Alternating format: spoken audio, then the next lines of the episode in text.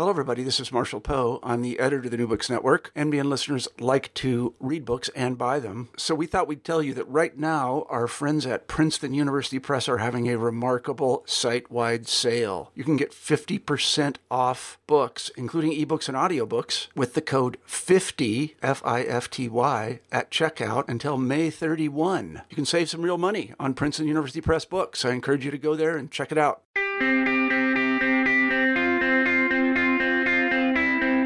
Hello, and welcome back to New Books in Systems and Cybernetics, a podcast channel on the New Books Network. I'm your host, Tom Schult, from the University of British Columbia. Of the many barriers to a more robust presence for systems approaches in the academy, the relative scarcity of sufficient introductory textbooks in the field stands out as a particular irritant. In the decades since the publication of von Bertalanffy's General Systems Theory in nineteen sixty-eight, a vast agglomeration of conceptual frameworks and methodological heuristics in the study of systemic phenomena has continued to accrue, while the facilitation of entry points to the field, combining both accessibility and thoroughness, have largely failed to keep pace. George E. Mobus and Michael C. Kalton have leapt bravely into that breach with their co-authored volume, Principles of Systems Science, out from Springer in twenty fifteen. As the title indicates, Mobus and Kalton are firmly focused upon an approach to systems grounded in the traditional scientific method, and while by no means objective realists of any remotely naive sort, their project most definitely leans towards more positivistic approaches to the study of systemic phenomena, clearly separating their work from the wider and arguably softer fields of systems thinking. Leaning on Herbert Simon's notion of the near decomposability of hierarchical systems, as well as the computational accounts of contemporary cognitive science, the book's seven hundred plus pages are carefully and thoroughly structured to guide the reader through an array of crucial systemic topics, including notions of system boundary, dynamics, emergence, complexity, and adaptation.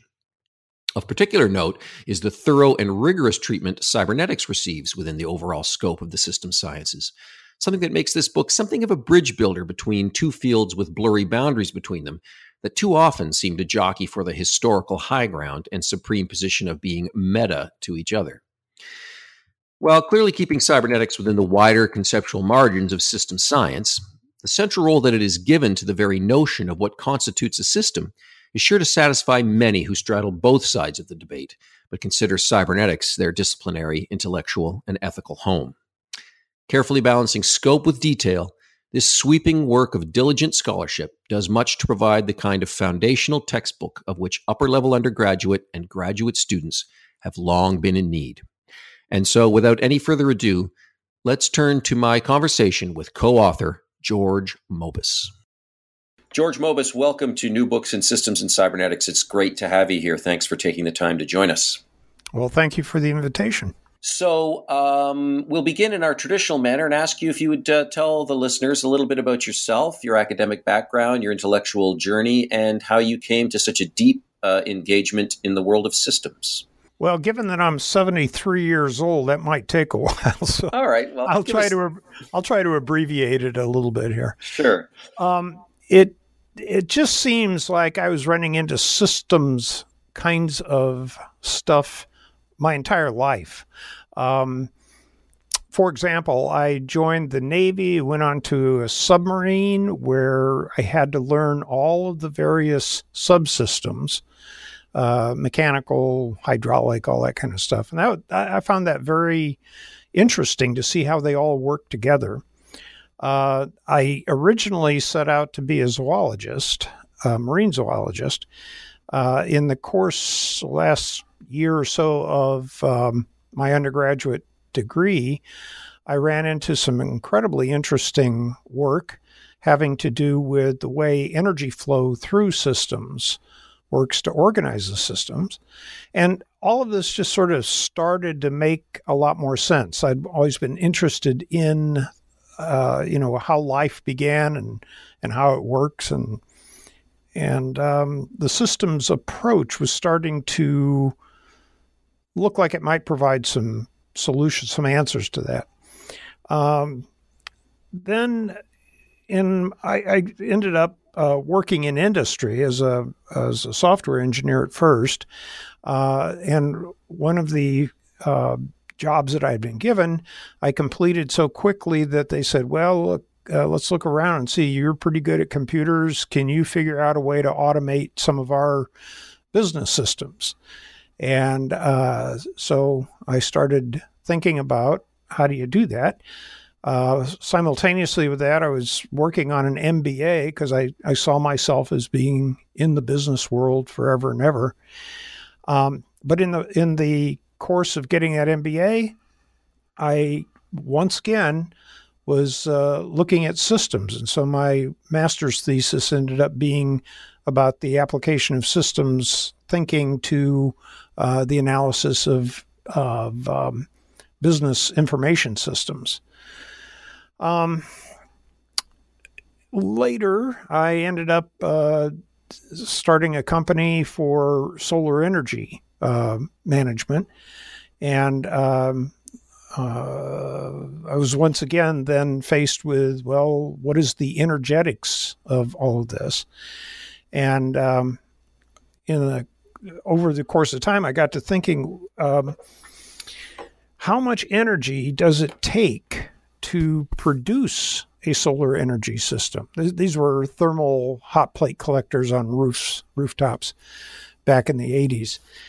And uh, I did a little calculation and, and lo and behold, discovered that it probably took more energy to manufacture and um, install these solar collectors than they would ever produce in terms of, of heating a workspace or a living space.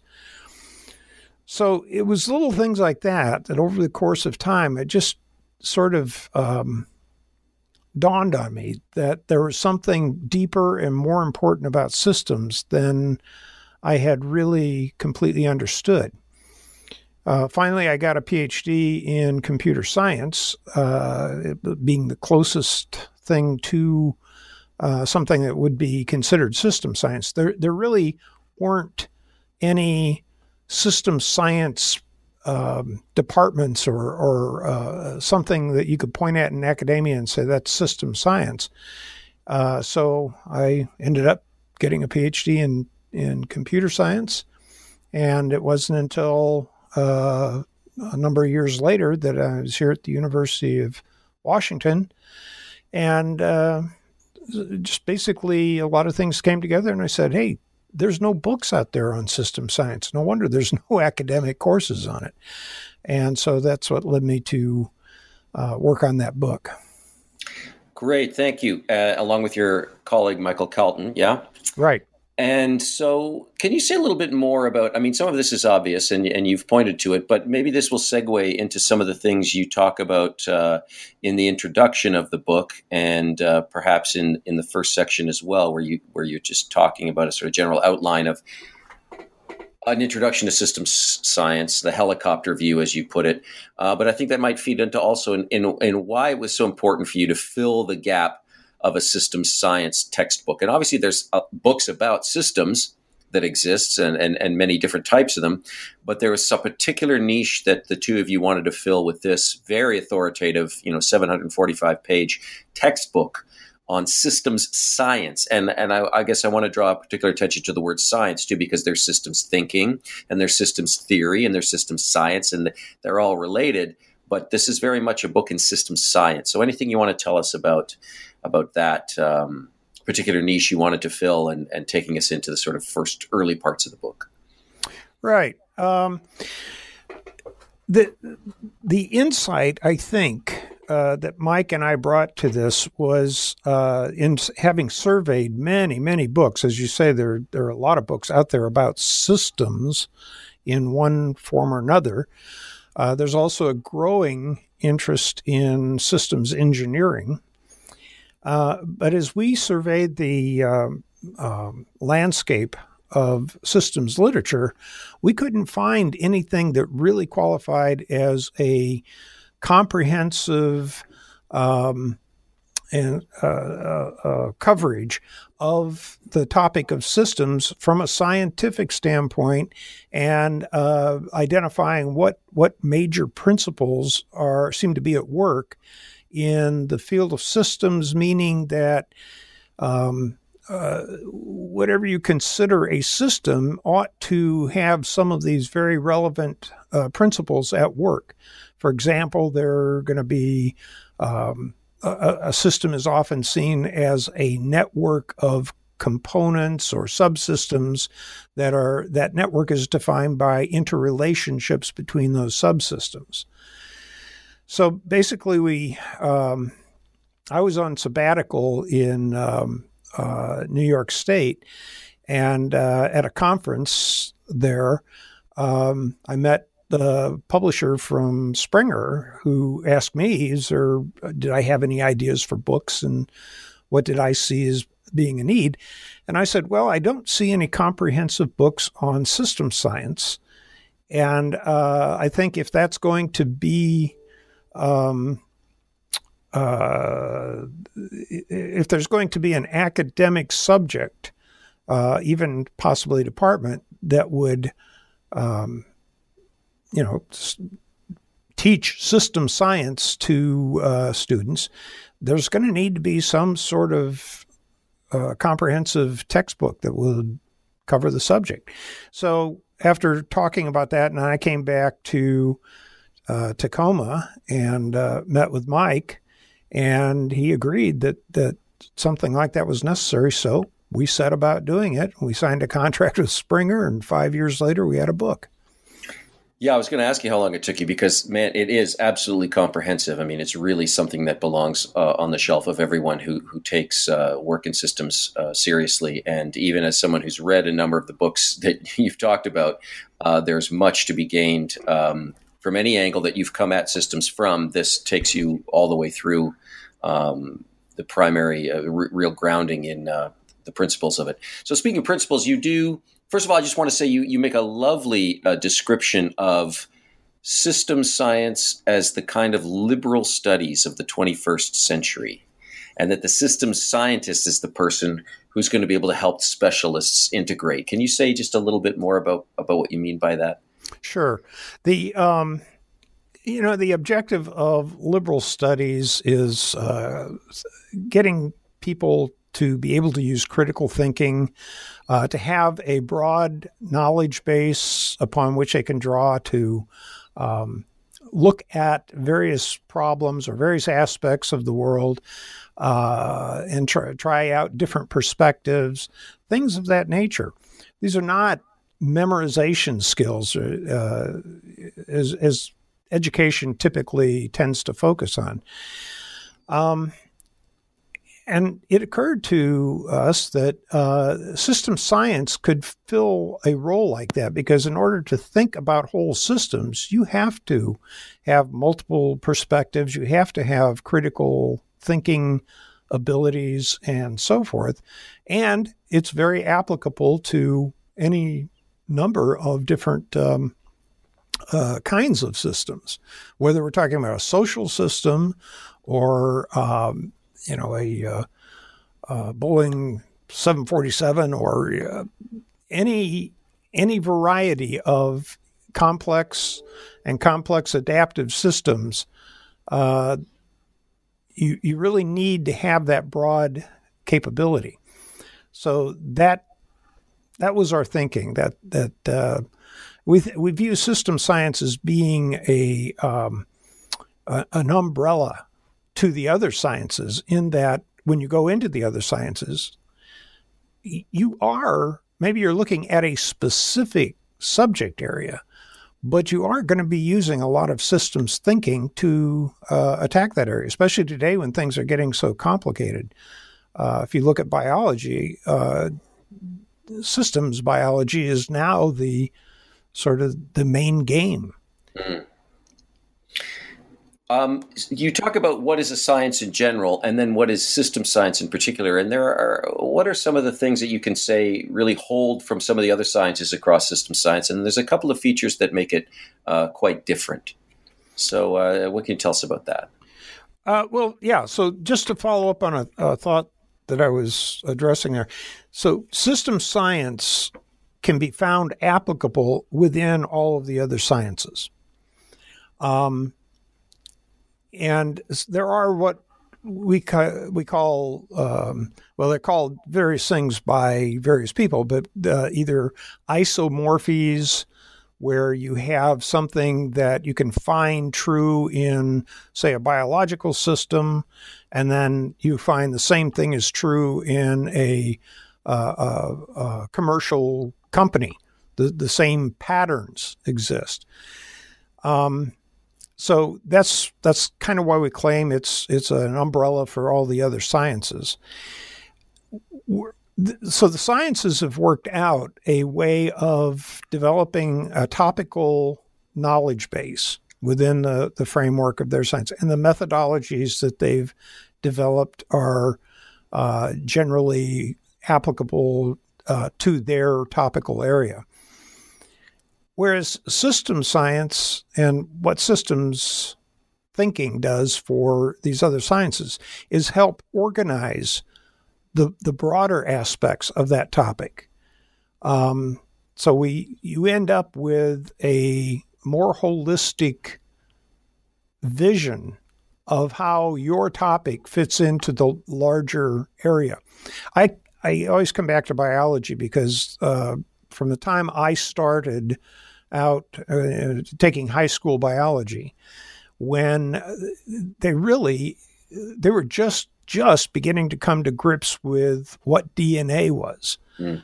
We take it from that to where we are today, where um, uh, you know you can you can look at the genome as a kind of program that that gets um, gradually uh, run, so to speak, within cells as uh, as embryos develop and and as as brains operate and so on.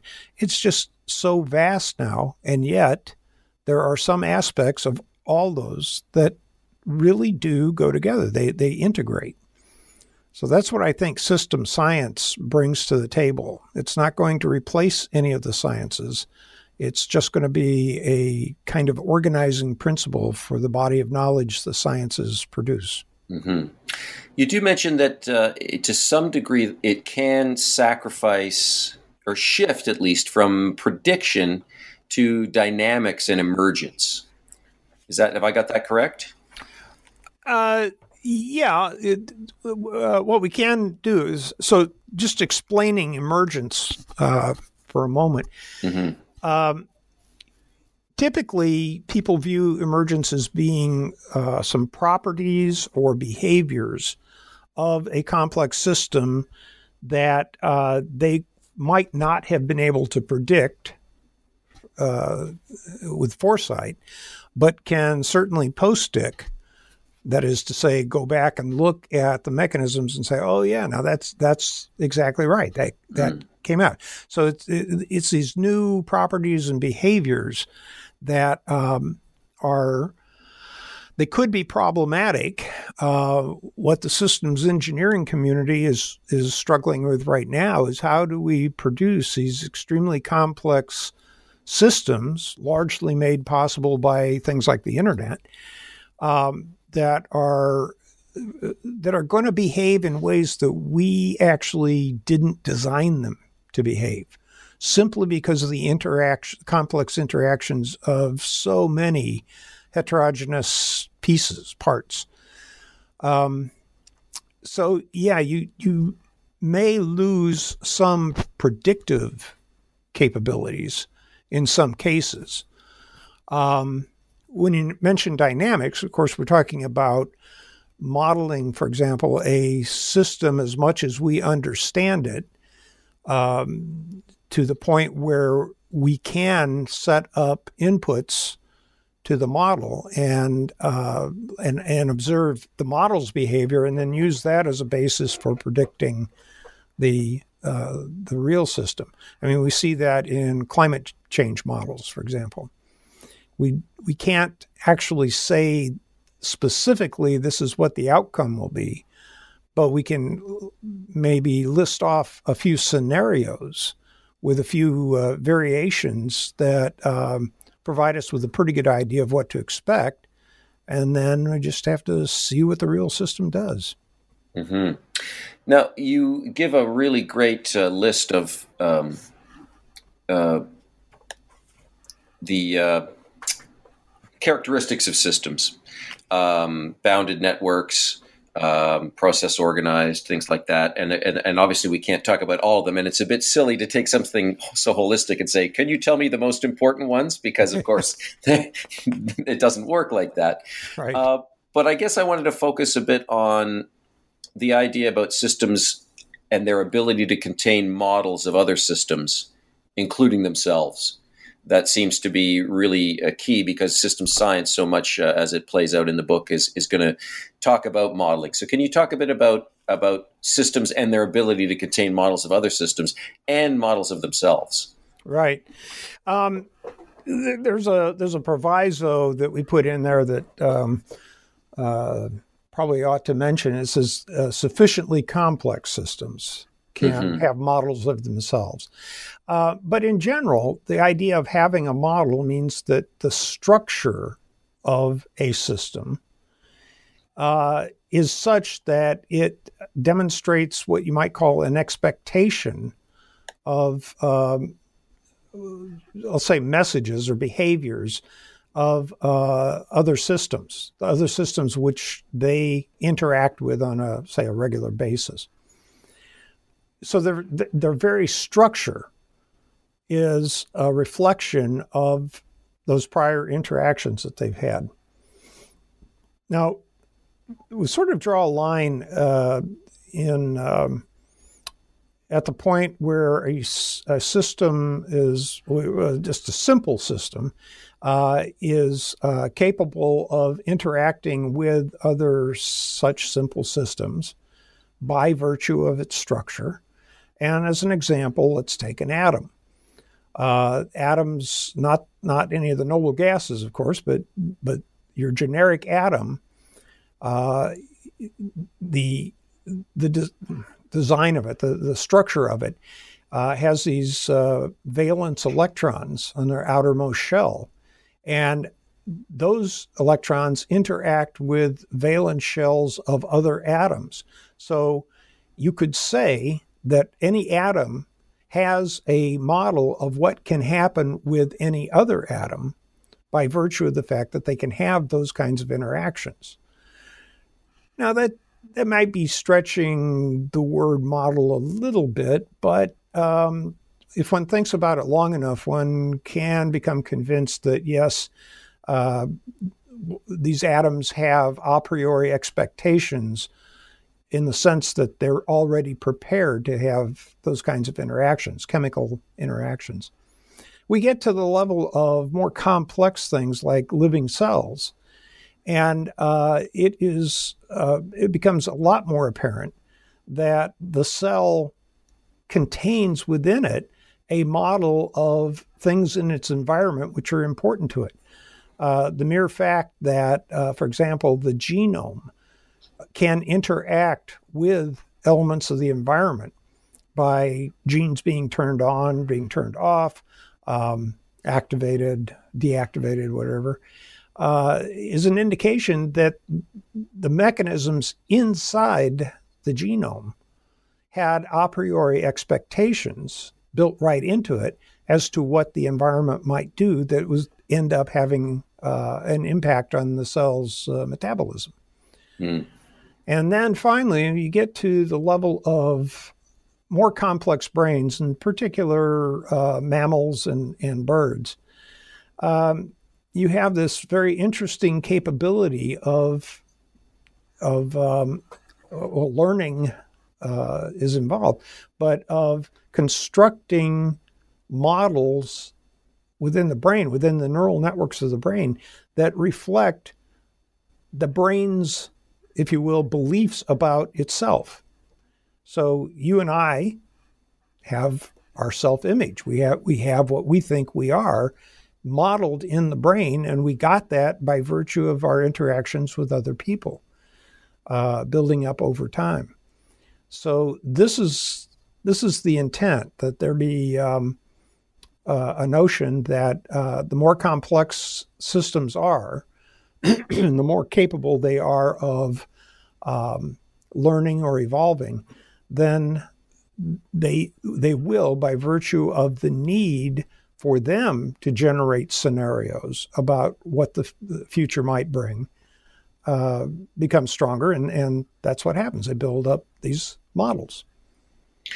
Great. And we will probably get more into the notion of uh, the anticipatory nature of some systems and, and obviously complex adaptive systems and well and uh, as well. And as you say, this need to build up these models and to have expectations through which to guide uh, learning, et cetera.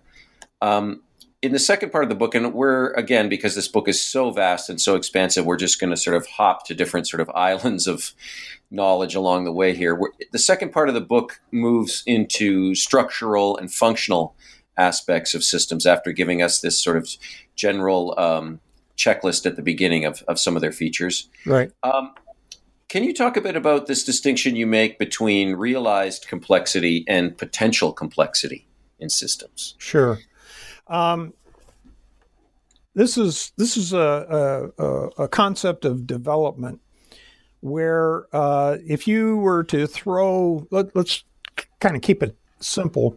If you were to throw a bunch of atoms, carbon atoms, hydrogen atoms, um, and and nitrogen atoms and oxygen atoms and so forth into a vat uh, in, in their atomic or bimolecular form, and uh, then uh, add the right kind of energy to it, what What is present at the beginning is a group of atoms that don't really form a system as such, except that they have the potential to form a system.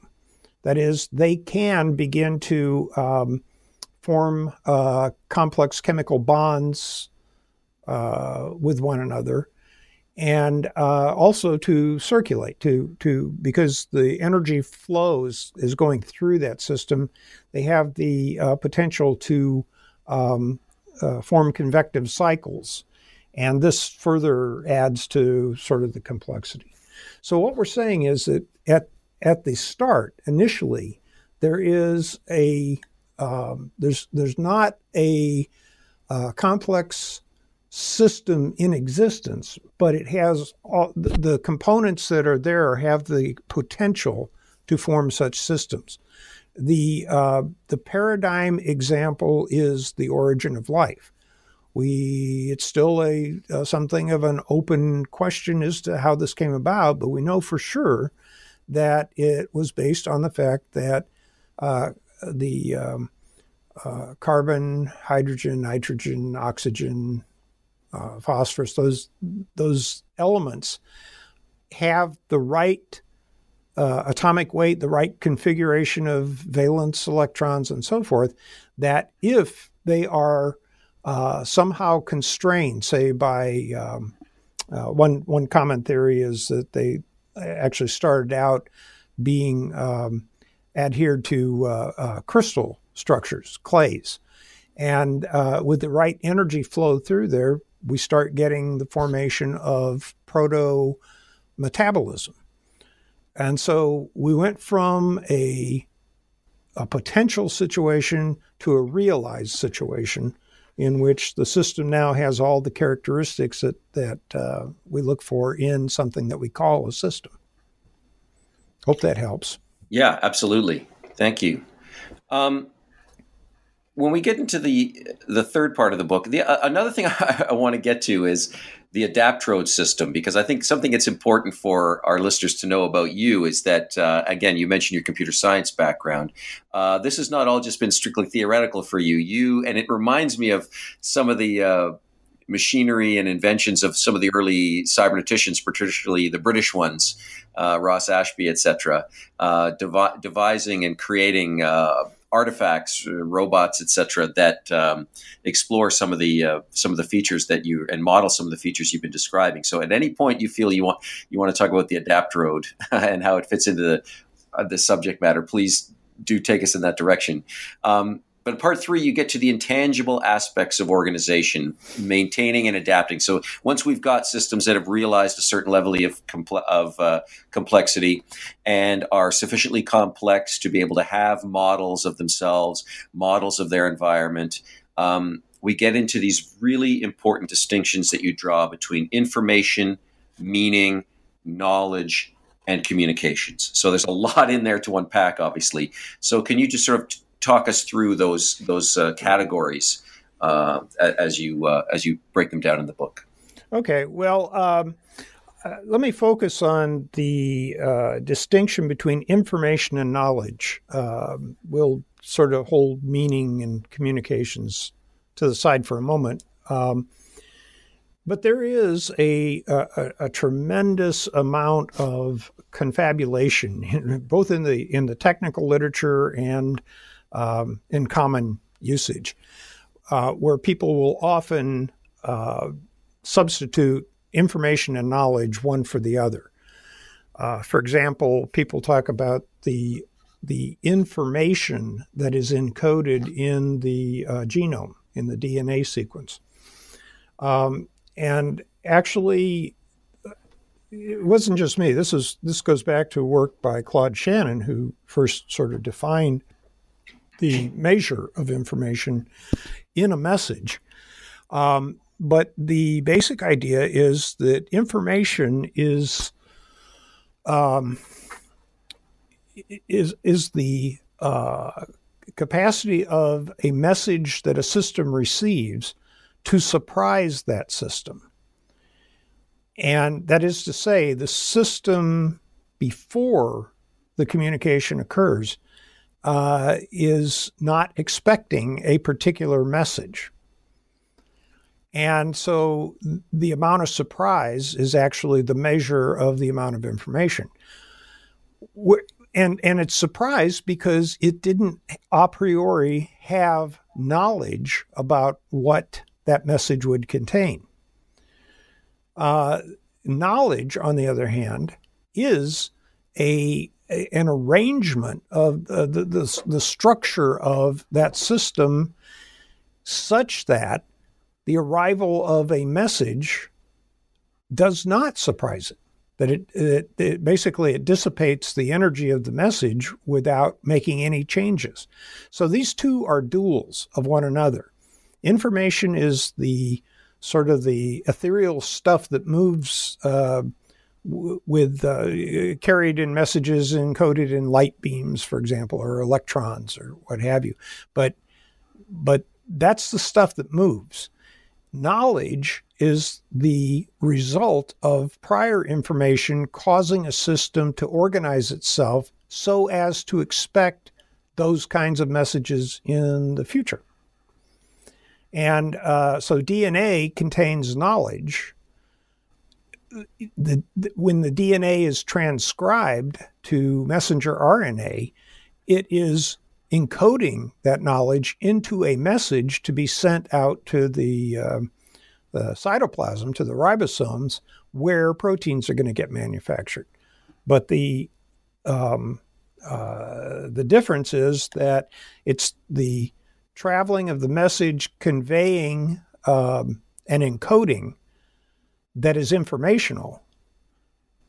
And it's informational because if the ribosome already knew what it was supposed to code for, it would not be, it, I know it sounds silly, but it would not be surprised by the receipt of that messenger R N A. Um, and then nothing would happen. But uh, that's a, a distinction which I think will prove to be increasingly important. And I would hope that uh, people in technical areas where they, they they actually know that distinction already. I mean, they're they're quite well aware of it. But the word information is so generically used that um, they they don't feel uncomfortable using it in a sort of a, a switcheroo, if you will. Mm. So that uh, that's one aspect. Um, meaning is actually the way in which uh, any message that is received, that is informational, uh, is going to be processed. So the meaning comes from the um, the processing end at the receiving end, and uh, and, and it's not really a property of the message per se. It's a property of how the receiver actually uh, handles that message, what what it does with it once it receives it. Right. Heinz von Förster used to say that uh, the amount of information in a statement is measurable by the number of inferences the person receiving that statement can draw. Right, right. Yeah. And and that's the connection between what we typically call information and um, uh, entropy of the message. That uh, Harold Morowitz really nailed it uh, many, many years ago, and he noted that the the the desire to call a um, an information value entropy is based on the fact that it, a priori to its receipt, there are many, many, many different um, possible configurations. And so the more there are, the higher the entropy of the receiver at the time of receiving. Mm. So obviously these uh, this idea of information and knowledge and messages then is really critical to uh Something, a couple of topics that you spend a lot of time on and are, again, in this incredibly thorough manner, of the way that those play then into computation and the role of computation and in control. And computation gets a lot of attention in this book, as of course does control, because uh, control systems and and their grounding in cybernetics uh, are very important to the, the larger field of, of system science. So, um what are some of the major um, areas of both computation and control that you felt were really important to to communicate uh, in the book? And I know these are, again, these are vast topics and yeah. they get a, va- a vast treatment in the book, but uh, what, what were some of the some of the most important things for you to, to really make clear in this book? Well, one of the things I, I really felt strongly about is the revelation that I myself had uh, after getting more deeply into computer science was that um, there is, we would have to count the uh, the way in which biological systems, the brains, say, for example, in particular, um, process information and and construct knowledge. They, it is a computational process. And so one of the things that I wanted to do was show Uh, at least to, as best I could, the the overlap between what we call biological computation and uh, uh, you know uh, uh, mechanical computation. Um, the latter is characterized most strongly, of course, by a Turing machine model of computability, and uh, this is this leads us to the area of discussing things like algorithms, which have a, a very uh, uh, highly mathematical structure um, and can be dealt with uh, mathematically, uh, rigorously, uh, as compared to biological computation, which is really sloppy. And in fact, uh, biological computation includes analog uh, processes as well. So, but but they, they kind of meet in the middle because in the brain, the neurons generate what are called action potentials, which are pulses that go down the axon and uh, are what excite the next neuron in the in the chain. Uh, and so it, it takes on a almost digital quality. Uh, and and w- what we know about digital uh, communications is that it is much more efficient than analog communications. So I've, I always found that tr- truly interesting. Uh, so I spend a fair amount of time in the book going over both of those uh, concepts, biological and um, uh, Turing machine or, or, or digital computing and so forth, and and algorithms. Uh, and then talk a little bit about uh, fuzzy um, kinds of systems, because those are, are quite interesting, and they seem to uh, be right there in the middle of, of those uh, two Um, ends of the, the spectrum on computation. Control theory. Uh, this is a really interesting uh, area. The, the whole concept of cybernetics, feedback, error, um, er, error feedback, and, and adjusting uh, some process in order to uh, reduce the error. Um, It's a natural outcome of uh, computation in that it, it is a computer that's actually, whether it's a biological computer or a microprocessor or whatever, but it's a computer that's actually taking in information uh, and then using some kind of um, decision model will will activate or, or generate signals that go out to activators, actuators, and cause a change in the behavior of the system that is being controlled. And that is absolutely ubiquitous. It's certainly, certainly uh, ubiquitous in the living world.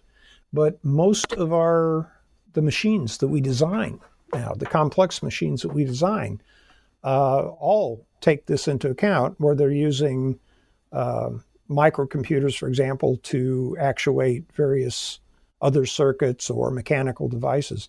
Uh, in the modern automobile, there's something like uh, thirteen or fourteen Uh, on average, the cheaper models probably don't have this many, thirteen or fourteen microprocessors, each monitoring a different, um, uh, you know, characteristic or, or, or physical um, uh, property, and uh, and yet they all cooperate together to to uh, make the engine work as smoothly as possible. It's uh, it's pretty amazing. Mm-hmm. The and so we come to this idea of error correction. And what is error? The error is the uh, difference between what a system's behavior ought to be and what it actually is in uh, real time to that system.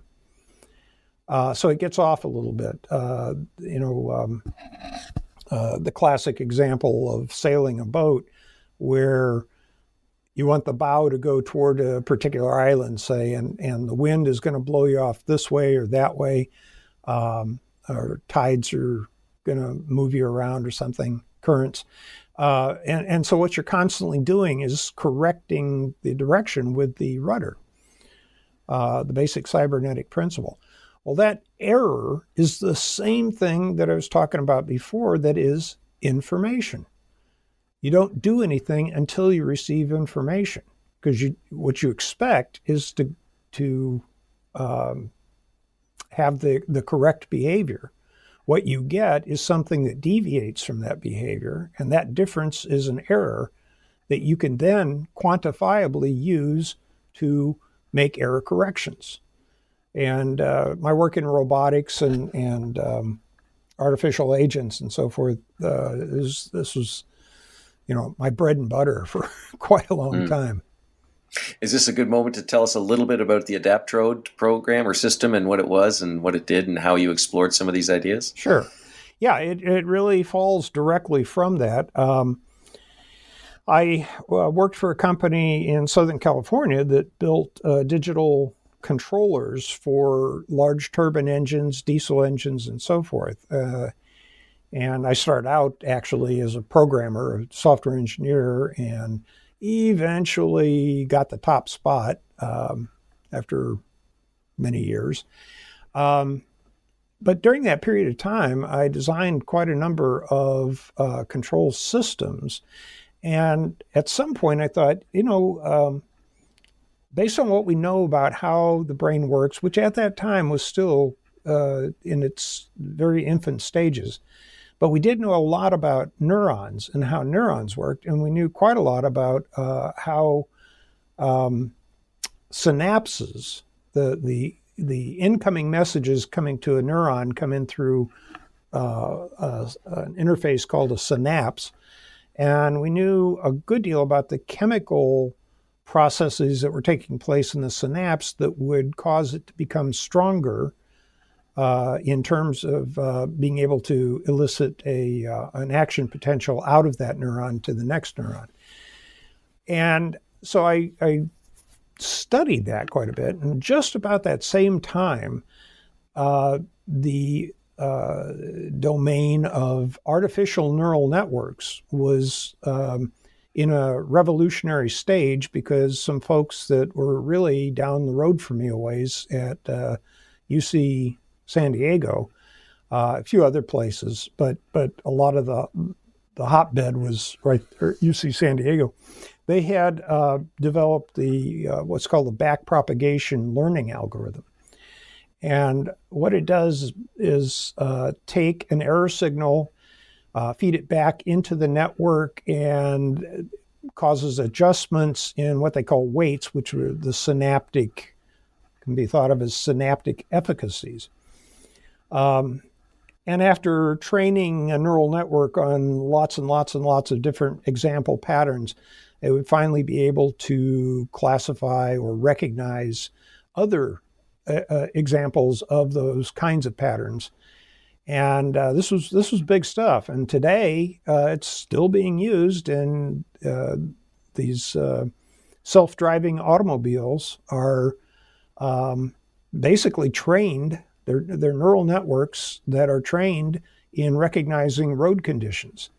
Mm-hmm. It's pretty interesting stuff, but mm-hmm. that isn't the way neurons really work. Or, or neural network, brain, brain, real brain neural networks don't work that way at all. So they're good at the pattern recognition job, but they they fail miserably on a number of other um, kinds of tests, if you will, that I I won't go into, but they're certainly very important. Um, I was. thinking to myself, why why don't we just try to simulate what real synapses do? And not not at the chemical level, but let's try to figure out what their dynamical properties are, and then write algorithms that work that way, and then plug those into neurons, and those neurons into neural networks, and see if we can't build some primitive artificial brain.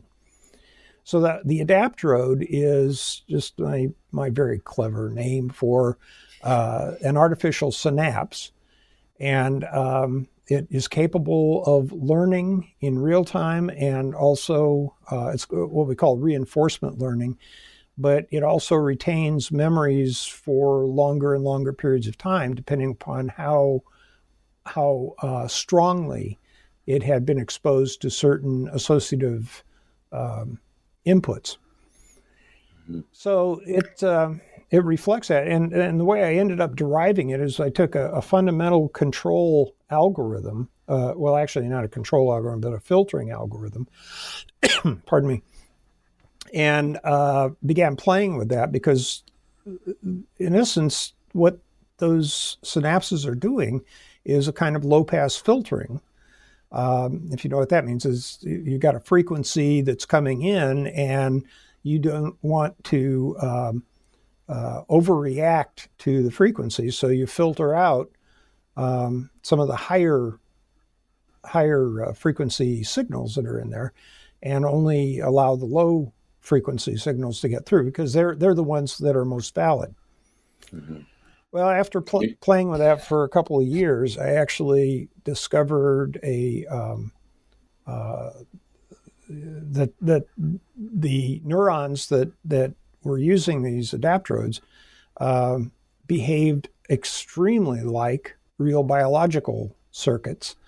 Uh, I was able to replicate. This is my PhD um, dissertation, and I was able to replicate the learning and unlearning and forgetting and um, relearning dynamics of uh, real neural circuits. And so all well and good, lots of people thought, wow, that's pretty interesting, but I don't understand how it works. I understand mm-hmm. backpropagation, but I don't understand your adaptrode. So it really never, um, never hit the big time, as it were.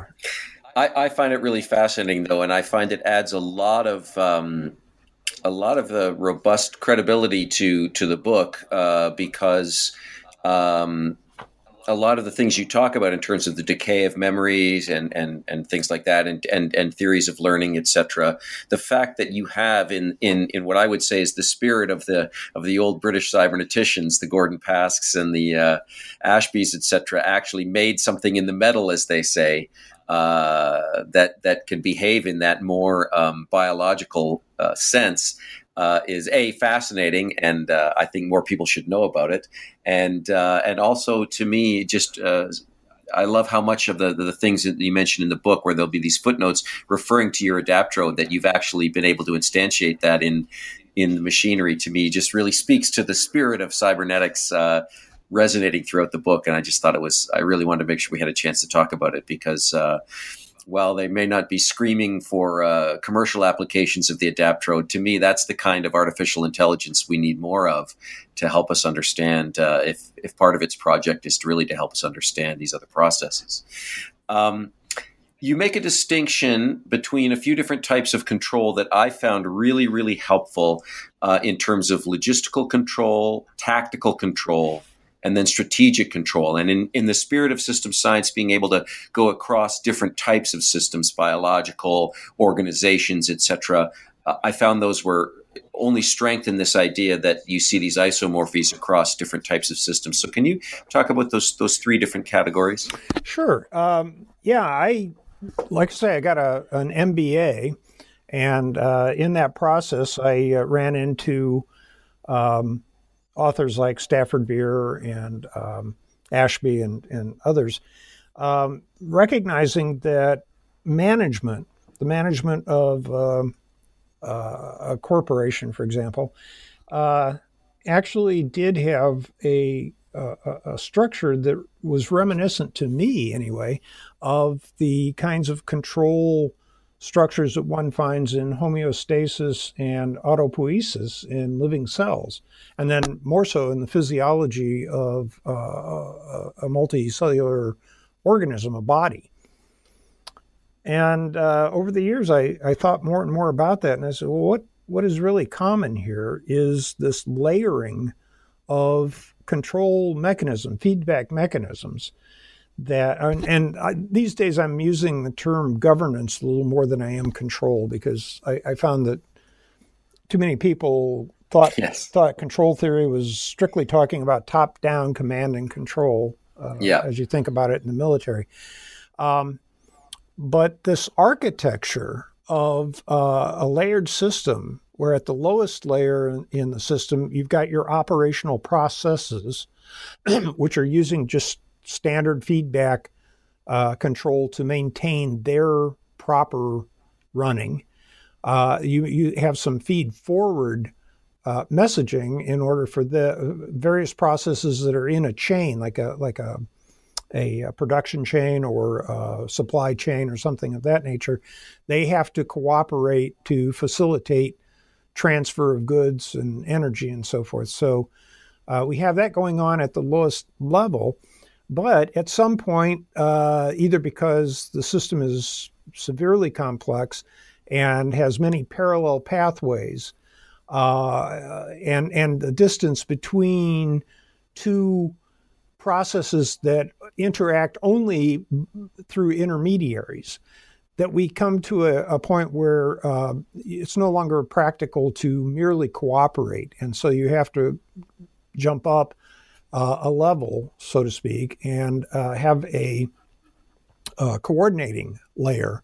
So uh, middle management, people who are basically uh, tasked with keeping the flow of things going, pardon me, keeping the flow of things going and um, Uh, smoothly in a coordinated fashion.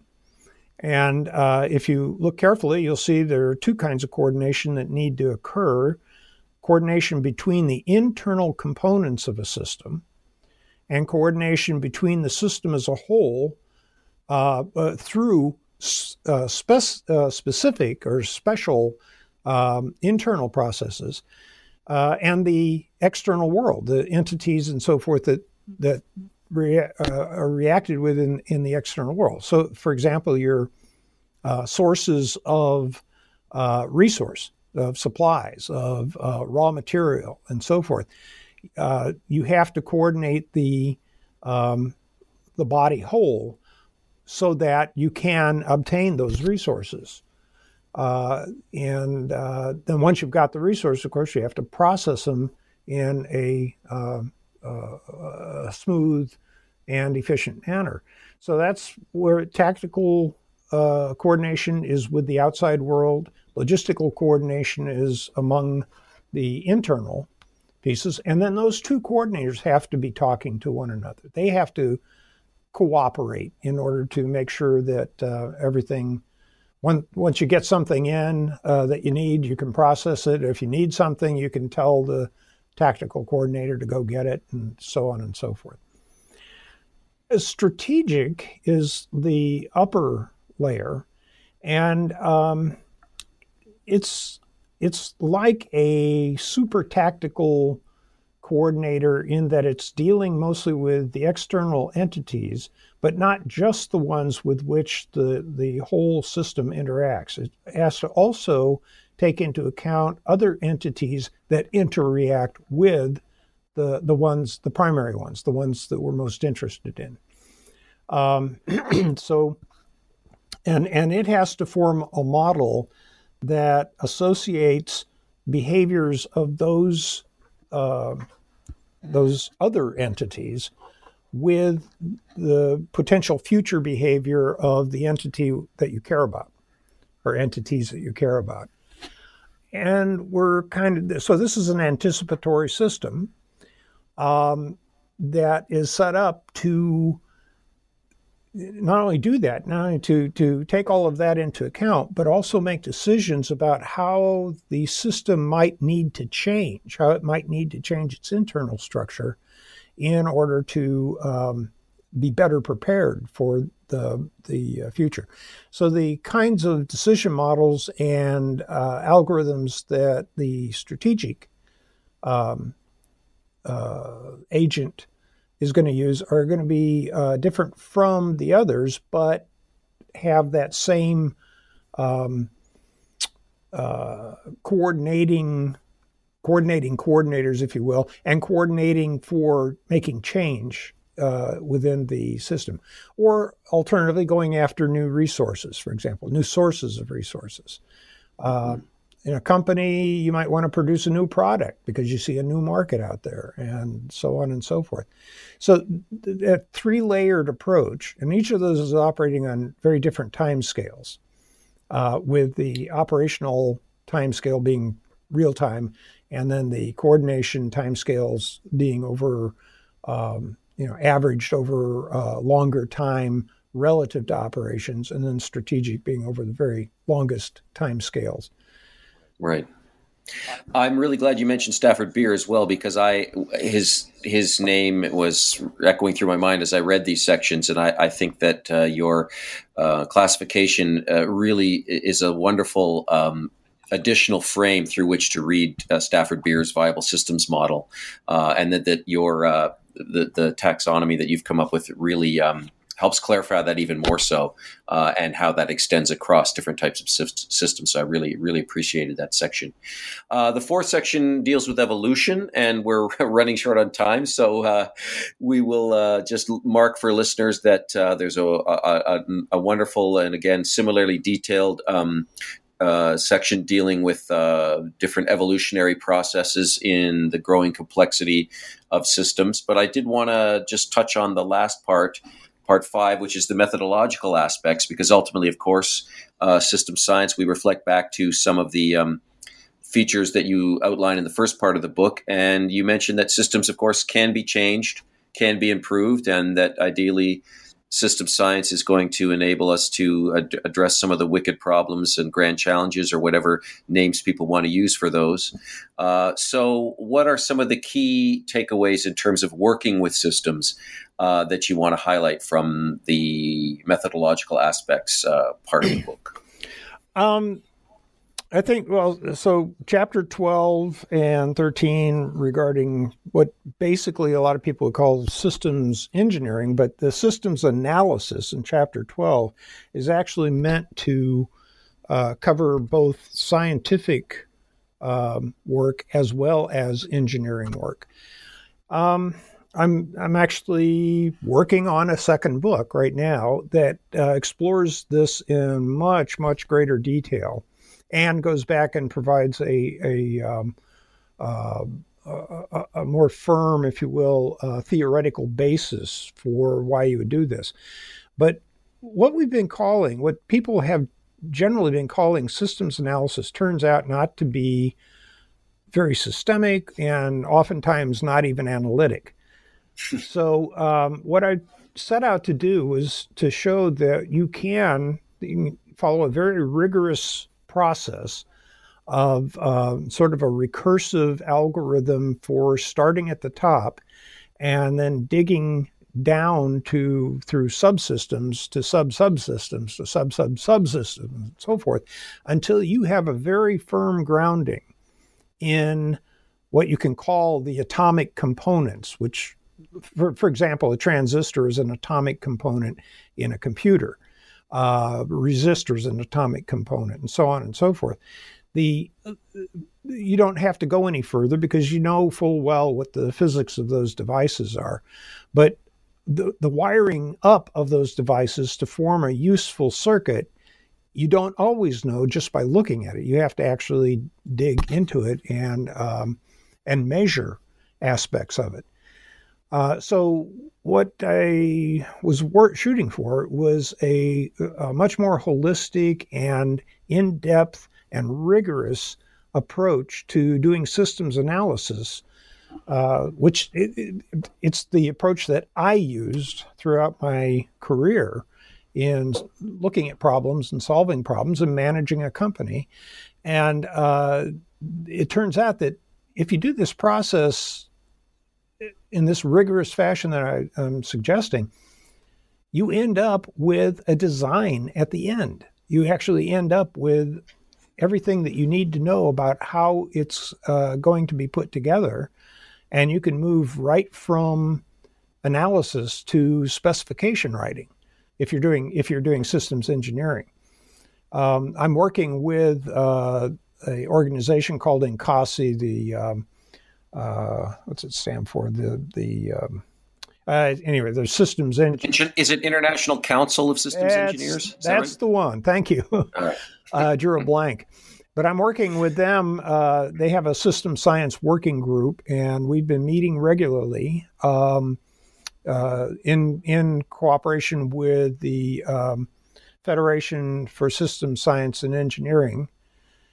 Uh, and uh, working on on these various definitions. And many of the people there are systems engineers who, after looking at this approach, suddenly, you know, it's like a light bulb going off. Oh, I get it. I see what you're trying to do there. I don't know mm-hmm. why we didn't do that. Mm. So, yeah, interesting that the system science, in a sense, is, is uh, catching up, or the engineers are catching up on the system science, even after being in the field for a long time to, to get to those fundamental principles, which is, again, one of the great uh, gaps that this this textbook does such a great job of, of filling. Um, so we've taken up a lot of your time. You've been most generous with us. Our final question, you've already alluded to it already. We always ask what you're working on now. Is there? Do you want to say a little bit more about the new book, or is there anything else you want to draw our attention to that we can expect uh, coming from you in the in the not-so-distant future? Well, that book is pretty much it. I'm, I'm sole author, and so it's taking me a little bit longer to to uh, hash everything out. I would say I'm about three-quarters done. My publisher wants to know why I'm not completely done. Mm. But uh, I expect it to be coming out in the next two years. And um, it will go into considerable detail using those, the principles, basically. So, the, the for example, the information and knowledge principles, um, working those out in what that means in terms of uh, constructing a knowledge base, for example. For Right. So I, I think, um, yeah, it's it's in the works. Excellent. Well, we will look forward to that. And thank you so much for uh, the wonderful work of you and your your co-author, Michael Calden, on this uh, amazingly rich uh, textbook that I think will serve uh, for many years to come as a really authoritative uh, authoritative book for the field. Uh, thank you so much for your time. You've been listening to my interview with George Mobus on New Books in Systems and Cybernetics, a podcast channel of the New Books Network.